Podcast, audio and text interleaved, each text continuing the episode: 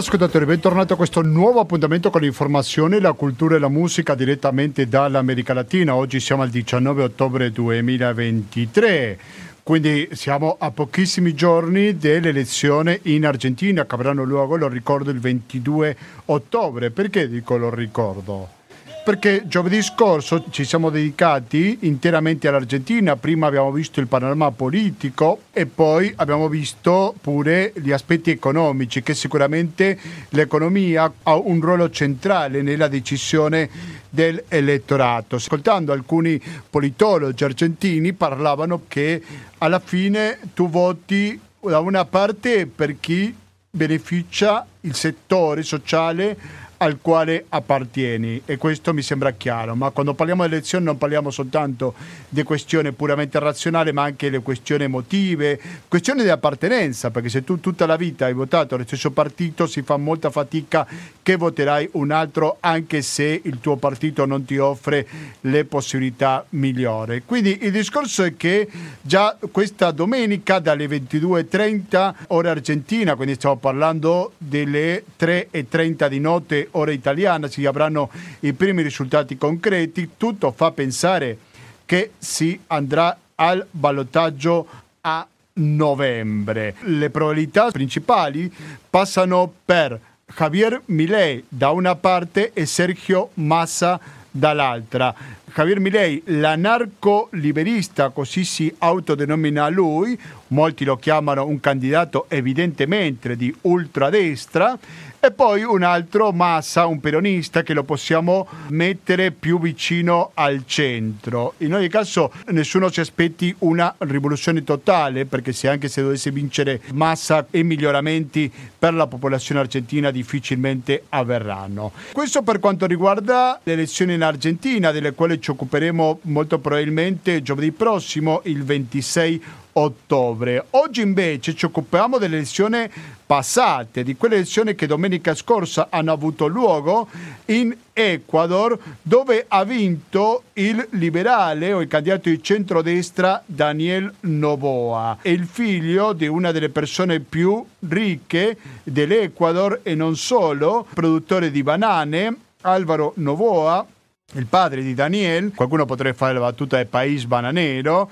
in ogni caso guardando un po' il panorama elettorale di questo paese sudamericano, se uno guarda la mappa dell'Ecuador, non so quanto presente ce l'avete, però se guardiamo tutta una linea per così dire verticale, da nord a sud ha vinto Novoa, mentre che Gonzales, la candidata correista, quella che possiamo chiamarla un po' arbitrariamente di centro-sinistra, ha vinto in altri dipartimenti, in altre regioni, sia al ovest che al est. Dobbiamo pensare che la vittoria di Novoa è stata importante perché stiamo parlando di all'incirca il 5%, 53 a 48, all'incirca 52 a 47. Cosa è stata la prima cosa che ha detto Novoa? Domani, per lunedì, iniziamo a lavorare per questo nuovo Ecuador. Domani iniziamo a lavorare per ricostruire un paese che è stato gravemente colpito dalla violenza, dalla corruzione e dal odio, ha detto Novoa dopo che si sono conosciuti i risultati. Il presidente eletto ha avuto una riunione martedì scorso, quindi l'altro ieri, con l'attuale presidente Guillermo Lasso per iniziare con il processo di transizione. Comunque Novoa eh, ci sarà al potere per un anno e mezzo, quindi perché dovrà completare la presidenza di Lasso. Per parlare su questo che fra poco ci saremo con un collegamento in diretta con l'Ecuador. Il secondo argomento invece riguarda la Colombia e la guerra in Israele. Cosa c'entra Israele con la Colombia? Crediate o no, gentili ascoltatori, ci sono alcuni interessi di Israele in America Latina che oggi lo scopriremo, soprattutto ci concentreremo sul caso colombiano, il cui presidente ha usato una parola che usano in tantissimi, ma non fra i presidenti ovvero la parola genocidio. Capiremo con un esperto di questo paese sudamericano di cosa si tratta questo conflitto diplomatico che esiste oggi fra Israele e Colombia.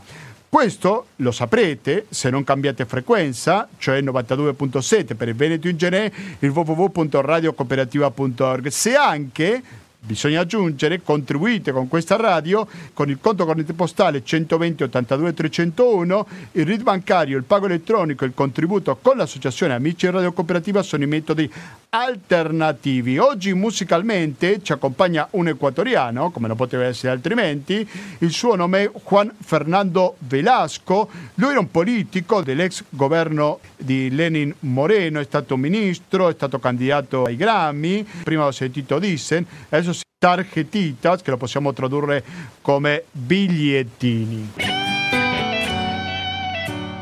Non cambiate frequenza, torniamo fra poco.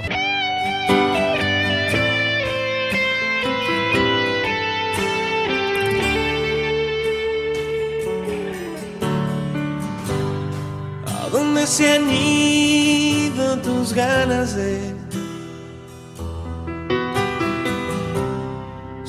persona imprescindible. ¿Dónde has escondido tus deseos? Tus anhelos de días mejores. Es que te han comprado con animalitos vacías, con tarjetitas de amor. Siete sempre all'ascolto di Radio Cooperativa. Quando sono le 19.31 minuti ci colleghiamo in diretta con l'Ecuador per parlare con Giovanna Tassi. Giovanna Tassi, buonasera e bentornata a Radio Cooperativa. Buonasera a tutti, che piacere tornare a questa radio. Grazie mille per la tua disponibilità. Quale città ti trovi, Giovanna?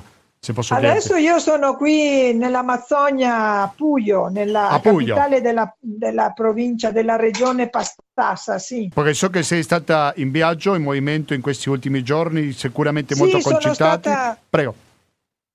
Sì, sono stata a Quito e ho parlato lì con alcune persone, amici della, della politica, dei sociologi, sempre si cerca quando si va alla capitale di, di, di, incontrare persone che sono dentro al dibattito nazionale. Scusa con... se ti interrompo però, preme di presentarti, sei la ex direttrice della radio pubblica dell'Ecuador, nonché giornalista, nonché attivista per i diritti umani. Stavi sì. dicendo, vai pure.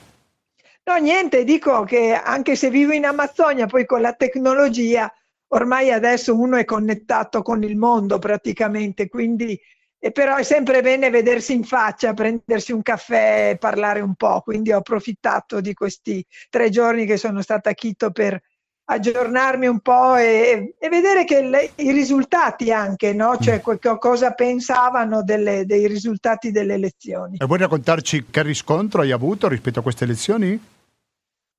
Beh, eh, dunque, l'Ecuador sempre è un caso di studio, no? Perché se tu fai un'analisi delle elezioni del 2021 con i, i sindaci che sono stati eletti, la Rivoluzione Ciudadana, che è il partito dell'ex presidente Rafael Correa, che aveva una candidata donna adesso in queste elezioni, noi abbiamo vinto in moltissime, dico noi perché io mi riconosco dentro del, della, della, idea, dell'ideologia del partito della rivoluzione cittadina, abbiamo in moltissime autorità locali, sindaci, prefetti, qui i prefetti non sono come in Italia, i prefetti sono delle cariche come il presidente della regione, diciamo, no? sono quelli a carico di tutta la regione e abbiamo anche a livello di frazioni che qui hanno un presidente, eh, abbiamo presenza nel, in tutto il territorio nazionale, a livello locale diciamo siamo molto forti, però a livello di presidente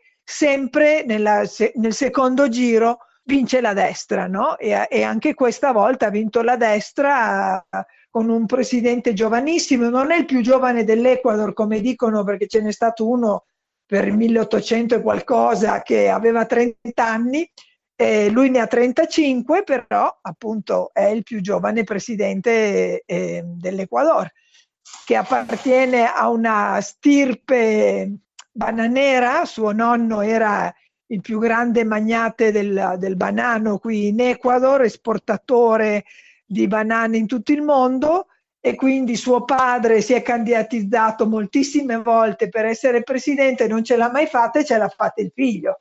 Non ce l'ha fatta neanche sua madre, che si era lanciata anche lei per essere presidenta, però ce l'ha fatto il figlio, no? Quindi, insomma... Sì, dei pochi casi in cui un familiare è più celeberrimo del proprio vincitore alle elezioni presidenziali, no? Sì, sì, sì. Anche un po' papà. per l'età non è che sia una persona completamente conosciuta nel panorama politico equatoriano, quindi una figura no, abbastanza nuova, no? no? no.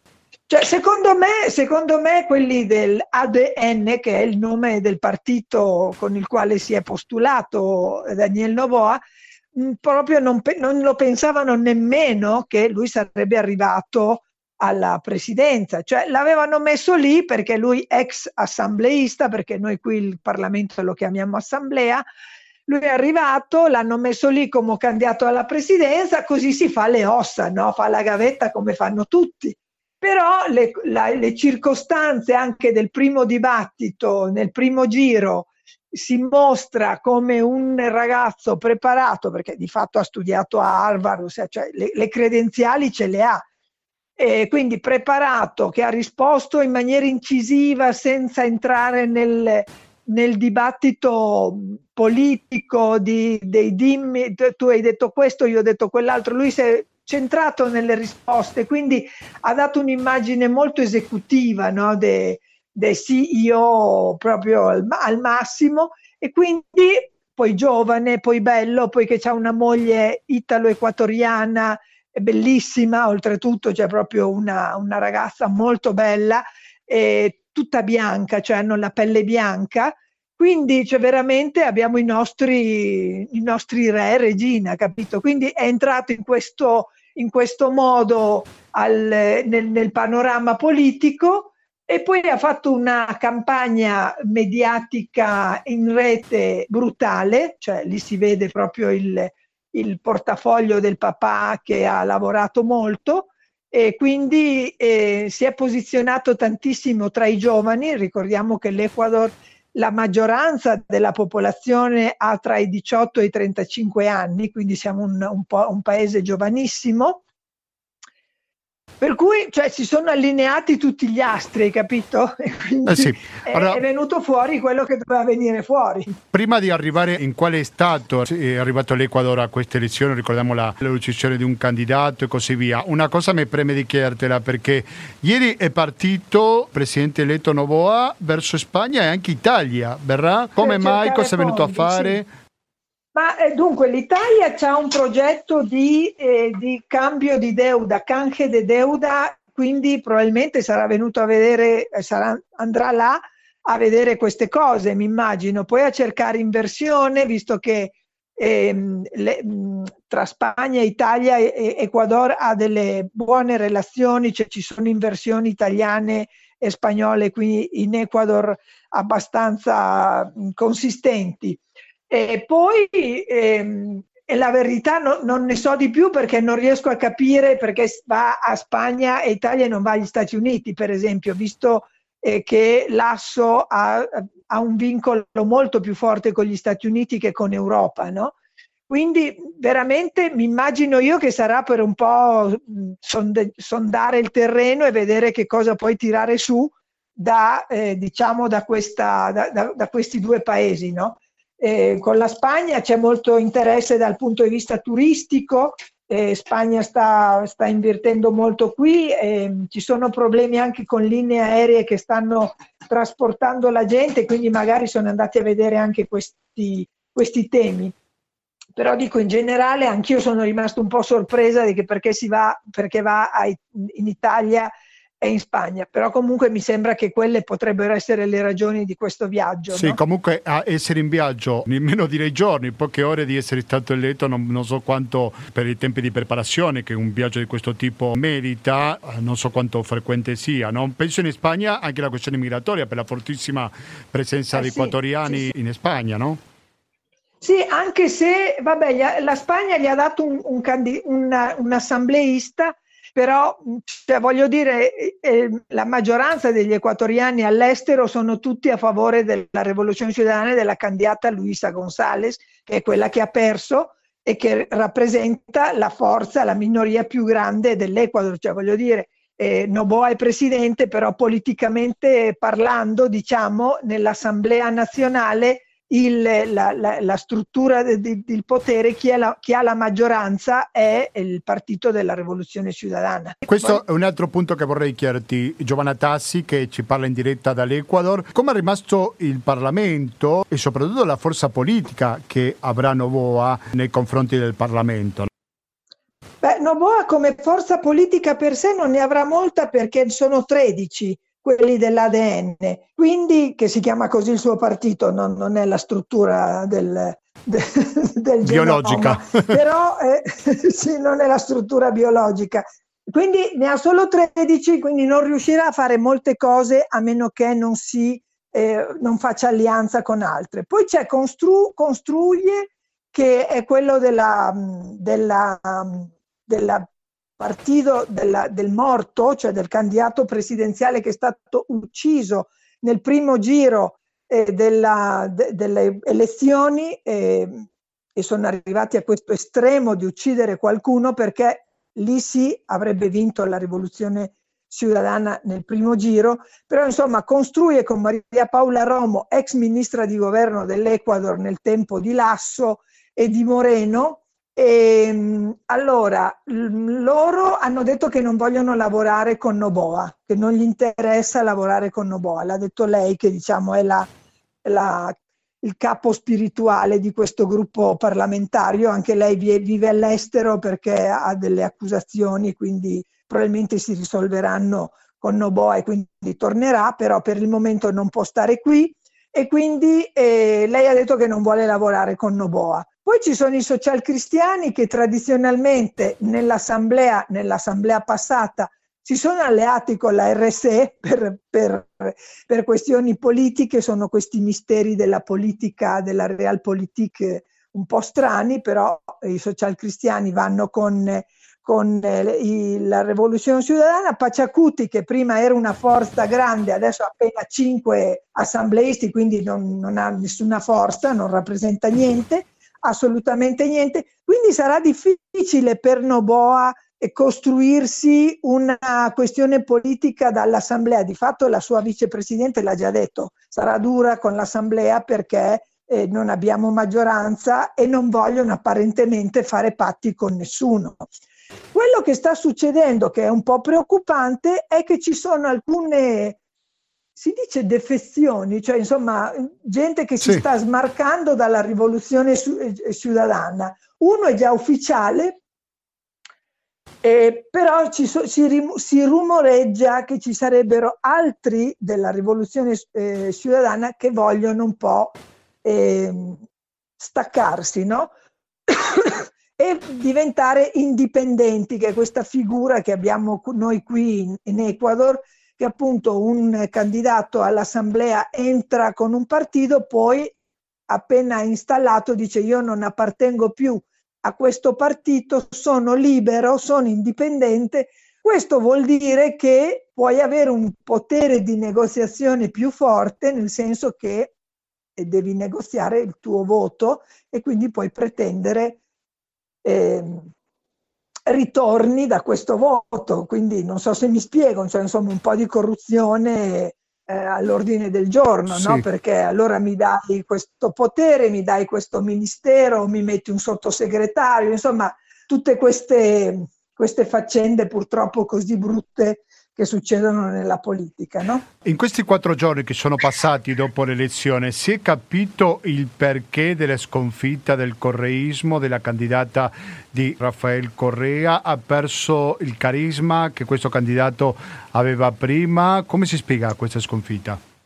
Beh, devo dire onestamente che c'è stato un blindaggio mediatico eh, infame e brutale, un po' quello che vediamo con Israele, no? che stanno bloccando tutto quello che può parlare in contra di Israele, eh, diciamo, è lo stesso che è successo qui in Ecuador verso la candidata eh, della RSE. Cioè il livello di interviste, di posizionamento nei media no, tradizionali, diciamo, che sono ancora di largo uso qui in Ecuador, perché da dove ti sto parlando io, per esempio, è, è molto comune che la gente veda ancora la televisione, ascolta ancora la radio, quindi le radio e le televisioni che sono agganciate al sistema di potere tradizionale, quindi il relato, il framing, eh, l'inquadre, cioè non so come si dice in italiano, ehm, che ti raccontano questi media, te lo raccontano per favorire il candidato oppositore. Questo è un fatto, un dato di fatto incredibile, anche perché con la morte di Villavisenzio hanno posizionato subito il fatto che i correisti erano i responsabili dell'assassino dell'assassi- dell'assassinato, come si dice? Dell'assassinio sì, sì, dell'omicidio. Di dell'omicidio di Fernando Villavicencio. Quindi, anche se dopo hanno detto, beh sì, non abbiamo prove, non lo sappiamo, cioè il primo messaggio che è arrivato e che è rimasto nella testa delle persone in una maniera incredibile è che il correismo ha ucciso Villavicencio. Quindi questo ha mh, influito moltissimo nella, eh, diciamo nel mood eh, eh, nazionale, nel mood della gente, della gente da, da, a piedi, la gente comune, no? Poi con tutti gli analisti, con tutti i sociologi, con tutti i politologi che hanno fatto il suo eh, da, da tutti i microfoni e da tutte le telecamere. A questo hai, bisogna aggiungere che la campagna del correismo non ha avuto una grande forza nello spettro, diciamo, del voto giovane. Quindi ehm, lì ha vinto, ha vinto, la guerra, eh, la battaglia l'ha vinta Noboa. Eh, cioè veramente ha avuto una, un posizionamento a livello di reti incredibile, anche se poi si è visto dopo il primo dibattito che non articolava bene il, il ragazzo, cioè voglio dire, quando è stato intervistato già in un modo molto più profondo, come quando fai le interviste, che devi spiegare un po' più a fondo il tuo progetto, non, non, non diceva quasi niente, non riusciva a mostrare un discorso consistente, forte.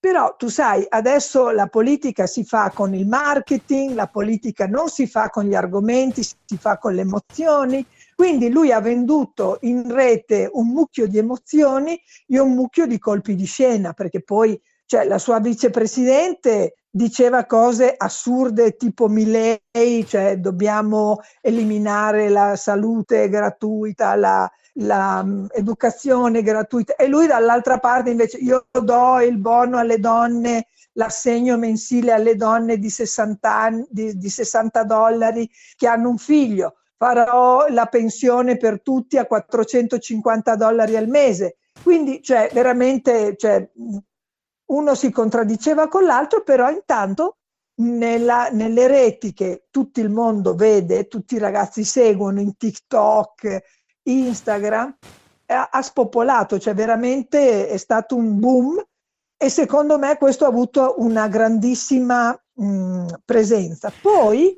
secondo me, c'è stato un altro fatto che appunto questa, questa visione di questo ragazzo carino, eh, bellino, bianco, sposato con questa ragazza bellissima, bianca, eh, che fanno la famiglia felice, che lei aspetta un, il secondo figlio, che fa il figlio in carondeletto. Cioè, si è aggiunto tutta questa parte, diciamo, della, dei pettegolezzi, insomma, della, di, di, di, quella cosa che ci piace tanto, della, della, fama, della bellezza e di riflettersi anche in, una, in, una, in uno specchio al quale tu vorresti essere simile, no?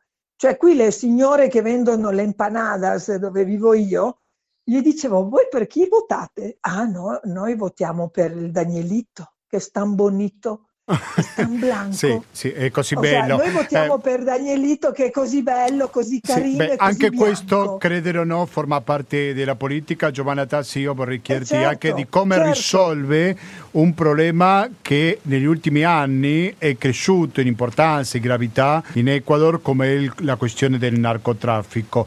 Cosa ha detto Daniel Novoa nella sua campagna elettorale su questo tema?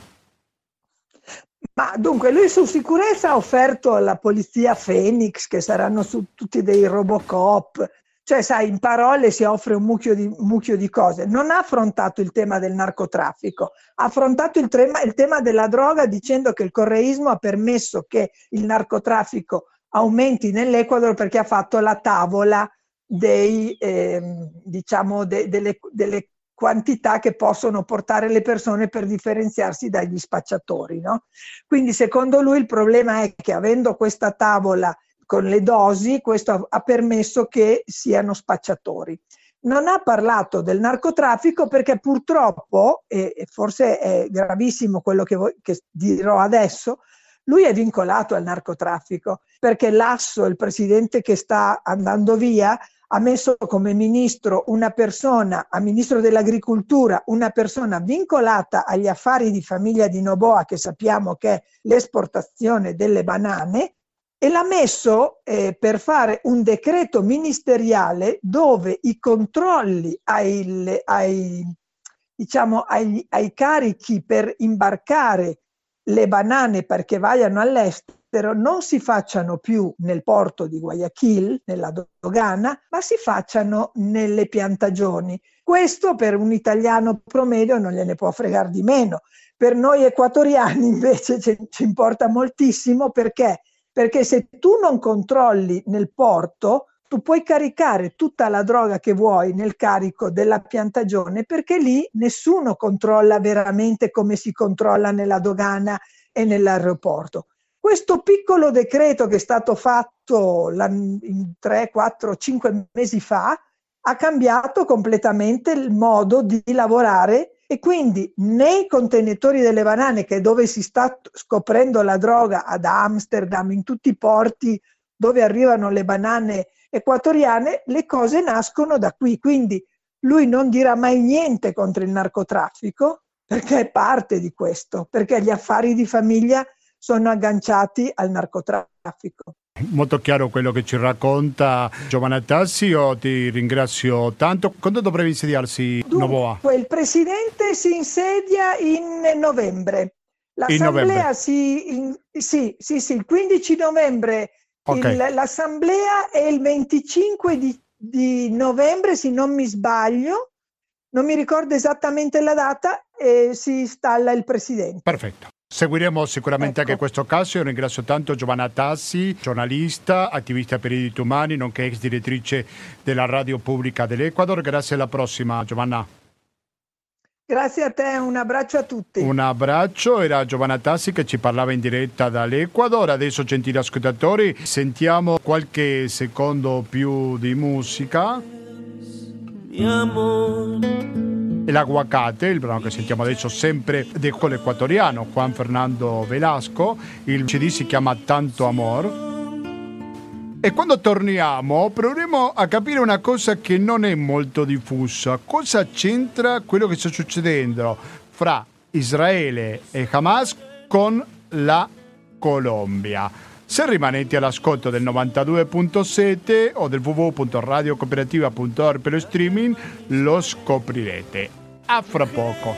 No seas tan inconstante, no olvides al que sufre y llora por tu pasión. Ven a calmar mis males, mujer, no seas tan inconstante, no olvides al que sufre y llora por tu pasión. Yo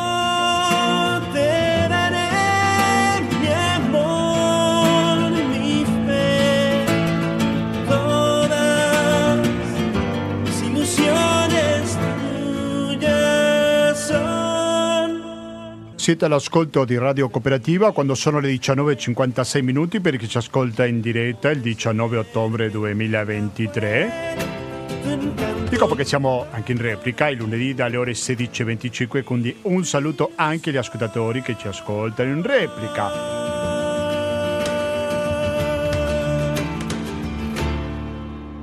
Adesso cambiamo argomento, cambiamo paese, ma no, di pochi chilometri in realtà, perché dall'Ecuador andiamo in Colombia, ma non soltanto, in parte anche in Medio Oriente, perché c'è una polemica fra il governo di Israele e il governo di Colombia, ma per parlare della Colombia cosa meglio che sentire un dottorando in diritti umani qua all'Università di Padova, di origine colombiana. Il suo nome è Carlos Gutierrez. Carlos Gutierrez, buonasera bentornato al Latinoamericano.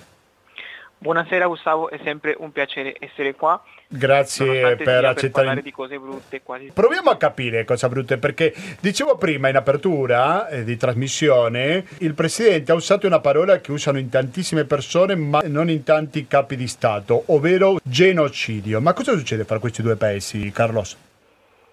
Allora, e a questo punto c'è una tensione diplomatica, ancora non direi che è una crisi, perché il presidente Petro ha fatto qualcosa di diversa rispetto ai presidenti che venivano prima di lui.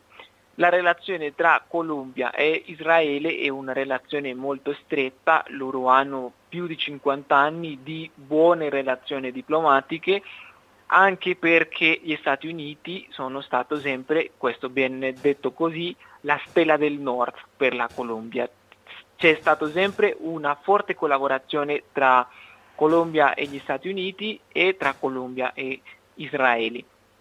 Ne, eh, comunque questa volta, data la bruttissima situazione per i diritti umani e questa tragedia umanitaria che si vive adesso a Gaza, a, a Gaza il presidente Petro ha fatto qualcosa di rivoluzionaria e ha detto che non è d'accordo con quello che lo Stato di Israele sta facendo e ha usato la parola genocidio che secondo il diritto internazionale è una parola giusta perché d'accordo a quello che è stato scritto nello, nell'Estatuto di Roma, che è quello che regola la, Corte Penale Internazionale un genocidio è una eliminazione, un esterminio totale o parziale di un gruppo di persone per motivi religiosi, etnici, nazionali o di razza. Queste condizioni secondo me sono presenti in quello che l'Israele sta facendo adesso contro, contro i palestinesi.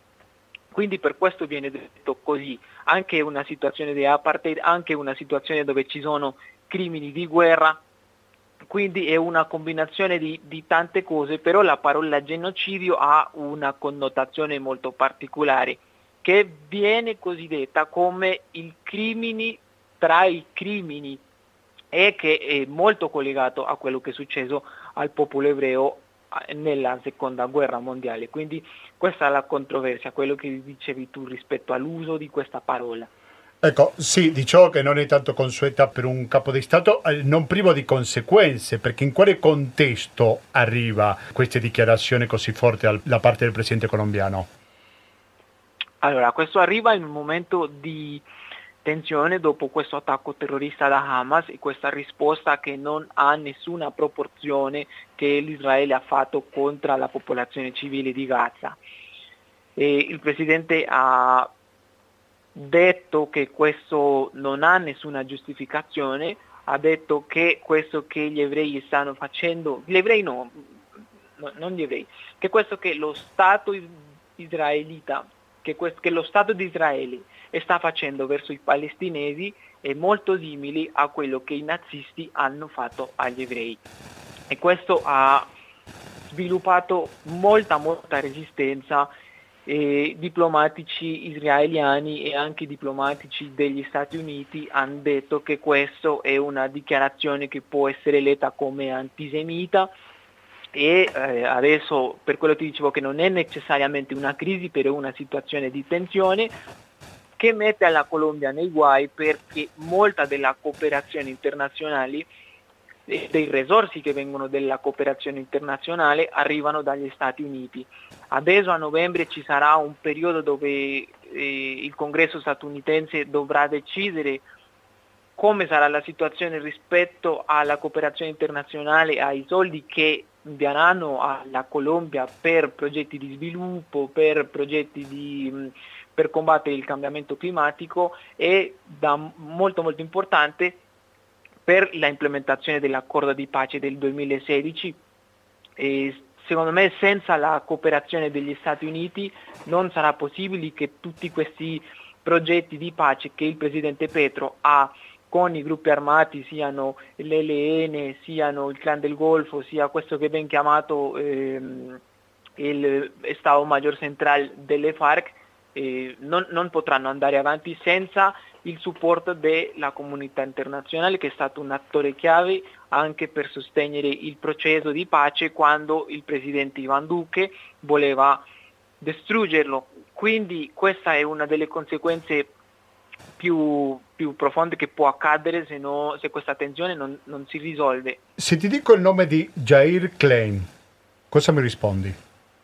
No, questo è stato un mercenario, un soldato del, dall'Israele che poi è arrivato in Colombia almeno tre volte, non come un soldato israeliano, ma essendo contrattista di un'azienda contrattata per lo Stato israeliano per, dal Ministero di Sicurezza e lui è andato in Colombia per fare un esercizio di formazione militare a gruppi che a quel momento si stavano formando, gruppi paramilitari per difendersi della guerriglia, però non soltanto gruppi paramilitari come questi che sono stati finanziati da aziendati, da persone che lavorano con le mucche e cose del genere, ma prima di quello ha partecipato alla formazione del MAS, che vuol dire Movimento eh, Muerte a Sequestradores, Morte ai Sequestratori, che è stato finanziato e creato dallo stesso Pablo Escobar per combattere eh, i guerriglieri che avevano sequestrato persone importanti del cartel di Medellin e per, eh, come una forma di finanziarsi, eccetera. Quindi la risposta che hanno trovato per combattere le azioni delle guerriglie è stato contrattare a questo Jair Claim per la formazione di gruppi di difesa che hanno insegnato a questi gruppi, al cartel di Medellin propriamente, come attivare per esempio una bomba da lontano, che dopo ha um, generato tragiche situazioni come questa, questa, strage in un aereo che era in, in, in pieno volo. E queste cose sono state proprio insegnate lo, le persone, i paramilitari, questi gruppi l'hanno imparato da Jair Klein. Lui, lui, adesso ha un ordine di un tribunale superiore di una città chiamata Manizales per condannarlo per atti di terrorismo, questo, di questo è stato lui, lui trovato colpevole. Comunque eh, lui adesso rimane libero nell'Israele e nonostante ci sia una petizione per eh, che lui possa pagare alla giustizia colombiana in Colombia, eh, una decisione di un tribunale europeo ha detto che eh, non c'erano le condizioni di sicurezza adeguate per lui e quindi hanno negato l'estradizione di Jair Kane alla Colombia. Però questo è stato proprio il padre fondatore del, dei paramilitari in Colombia, che hanno commesso dei più tragici e terribili crimini, sono così terribili che non so neanche come dirli in, in, italiano. Qualcosa in più che possiamo parlare sul rapporto fra questi due paesi anche a livello commerciale che hanno o che avevano quantomeno? Sì, l'Israele è un alleato, come ti dicevo all'inizio, molto stretto della Colombia, particolarmente in temi di sicurezza e, di, e difesa. E la, gli aerei di combattimento della Colombia sono fondamentalmente aerei israeliani. E adesso c'è un grande, un grande contratto per fare una modernizzazione di questi aerei e questo contratto è stato firmato con l'Israele. E loro hanno detto che visto che il presidente colombiano ha fatto queste dichiarazioni che sono state letti come, che sono state lette come antisemite e stanno contemplando la possibilità di sospendere tutta la esportazione di sicurezza, loro l'hanno chiamato così, però che fondamentalmente vuol dire armi, e, e, software, questioni del genere che si usano eh, nell'esercizio de, della difesa. Rispetto alla relazione tra la Colombia e l'Israele c'è una storia molto interessante che è stata scoperta da un giornalista colombiano, Alberto Donadio, dove Rafi Eitan, un famoso israeliano, è andato in Colombia nell'anno del 1987 per fare il consulente dell'allora presidente Virgilio Varco in temi di sicurezza. Questo è stato molto difficile di scoprire, però lui ha trovato la documentazione per provare che questo è stato così. E lui, ehm, questo Eitan è famoso per partecipare della um, operazione che ha portato Adolf Eichmann a, al tribunale, però lui non ha viaggiato in Colombia per fare caccia ai nazisti, lui ha viaggiato in Colombia per fare una consulenza sulla sicurezza del presidente in un momento molto complicato per eh, le minacce che erano sopra la testa del presidente dai cartelli e eh, c'era una situazione anche di conflitto armato con le guerriglie con un partito politico che è nato da un accordo di pace che è la Unione Patriottica, di questo avevamo parlato l'ultima volta che sono stato qui, che è stato sterminato da parte dello Stato. È, stato, è da Rafi Eitan questo grande capo israeliano, grande militare israeliano, molto importante, ha suggerito che la soluzione per risolvere questo problema delle guerriglie era eliminarli a tutti e che se il presidente Varco voleva, lui stesso, Eitan, poteva farsi carico di questa situazione ed eliminarli a tutti, però un militare colombiano ha detto che questo non poteva essere così, che se questa operazione doveva farsi, lui doveva essere il capo e quindi lo sterminio della Unione Patriottica poteva praticamente essere eseguito da questo Rafi Eitan, però non è stato così per opposizione dell'esercito dei militari che volevano farlo loro stessi. In breve, Carlo, prima di salutarci, la comunità ebraica in Colombia è molto numerosa, è molto presente, attiva politicamente o un gruppo non tanto attivo, diciamo così?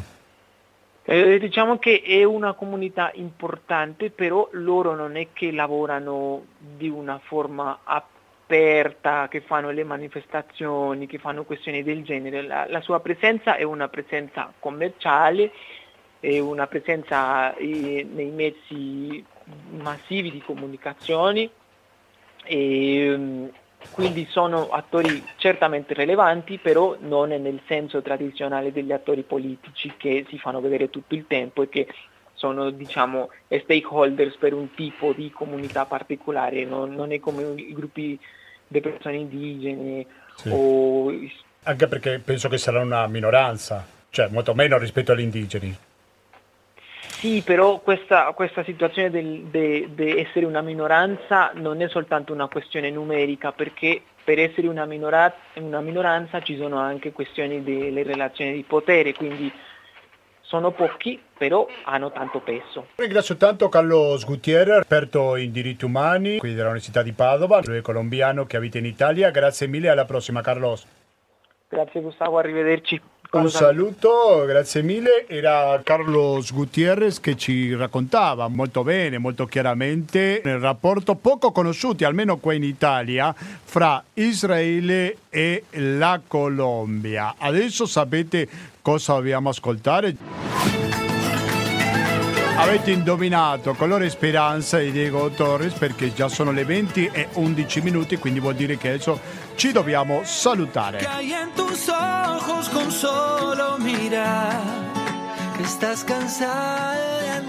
E dare conclusione a questa puntata di Latinoamericano, la 897, se non vado errato. Di quello che sono sicuro invece è della mail di questa trasmissione che è latinoamericano, gmail.com. Aspetto al vostro feedback, magari è piaciuto qualcosa in particolare questa trasmissione, magari siete liberi di scrivermi che non vi è piaciuto niente, che è un disastro. In ogni caso sperimentelo a latinoamericano, gmail.com.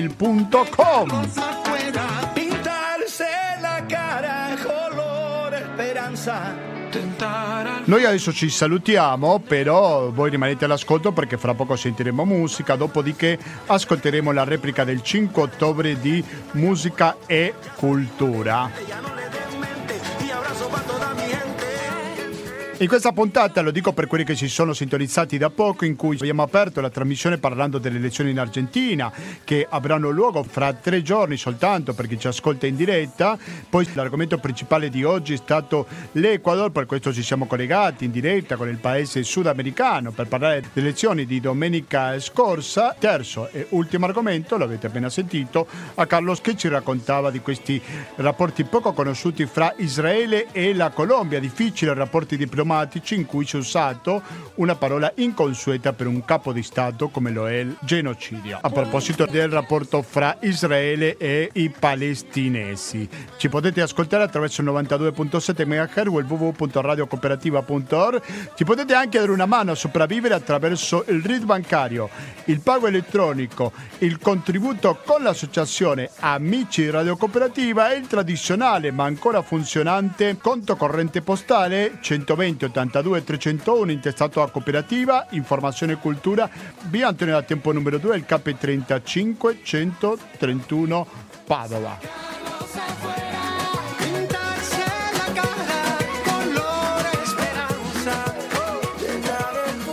Vi ricordo che potete riascoltare questa trasmissione il lunedì dalle 16.25, in questo caso fra pochissimo ascolterete la voce di Gabriele con Economia e Società. Potete recuperare questa trasmissione dal sito della radio www.radiocooperativa.org e dalle principali piattaforme di audio on demand. Ci trovate anche su Facebook, quindi se avete Facebook mettete mi piace alla pagina di Latinoamericano.